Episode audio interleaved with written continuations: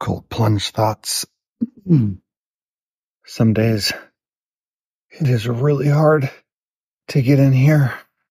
I've been up for two hours already and I just could not bring myself to do it. Ah, but here I am, finally doing it. And you know what? I can handle it. That's the amazing thing. I used to live in Fairbanks, Alaska. While I lived there, one of the things that people complained about a lot was that it was so dark in the winter. And it was because the sun was only up from about 10 to 2.30 or 3, something like that.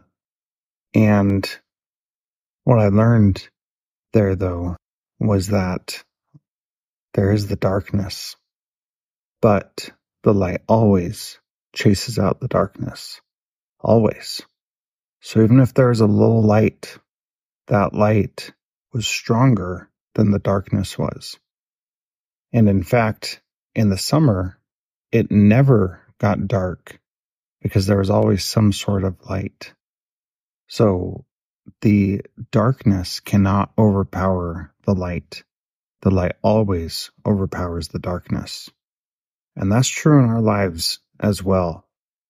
There are going to be times where the darkness is pushing us to avoid doing things or stop doing things. But any time that we invite the light into our life, then it chases out the darkness. That's not a, hey, this is cool. This would be great. That's just a fact. The two cannot coexist. And I think that that's an incredibly powerful and empowering belief to have. No matter how dark your life is, you just need a little bit of light to start chasing out that darkness. It's all it takes is a little bit.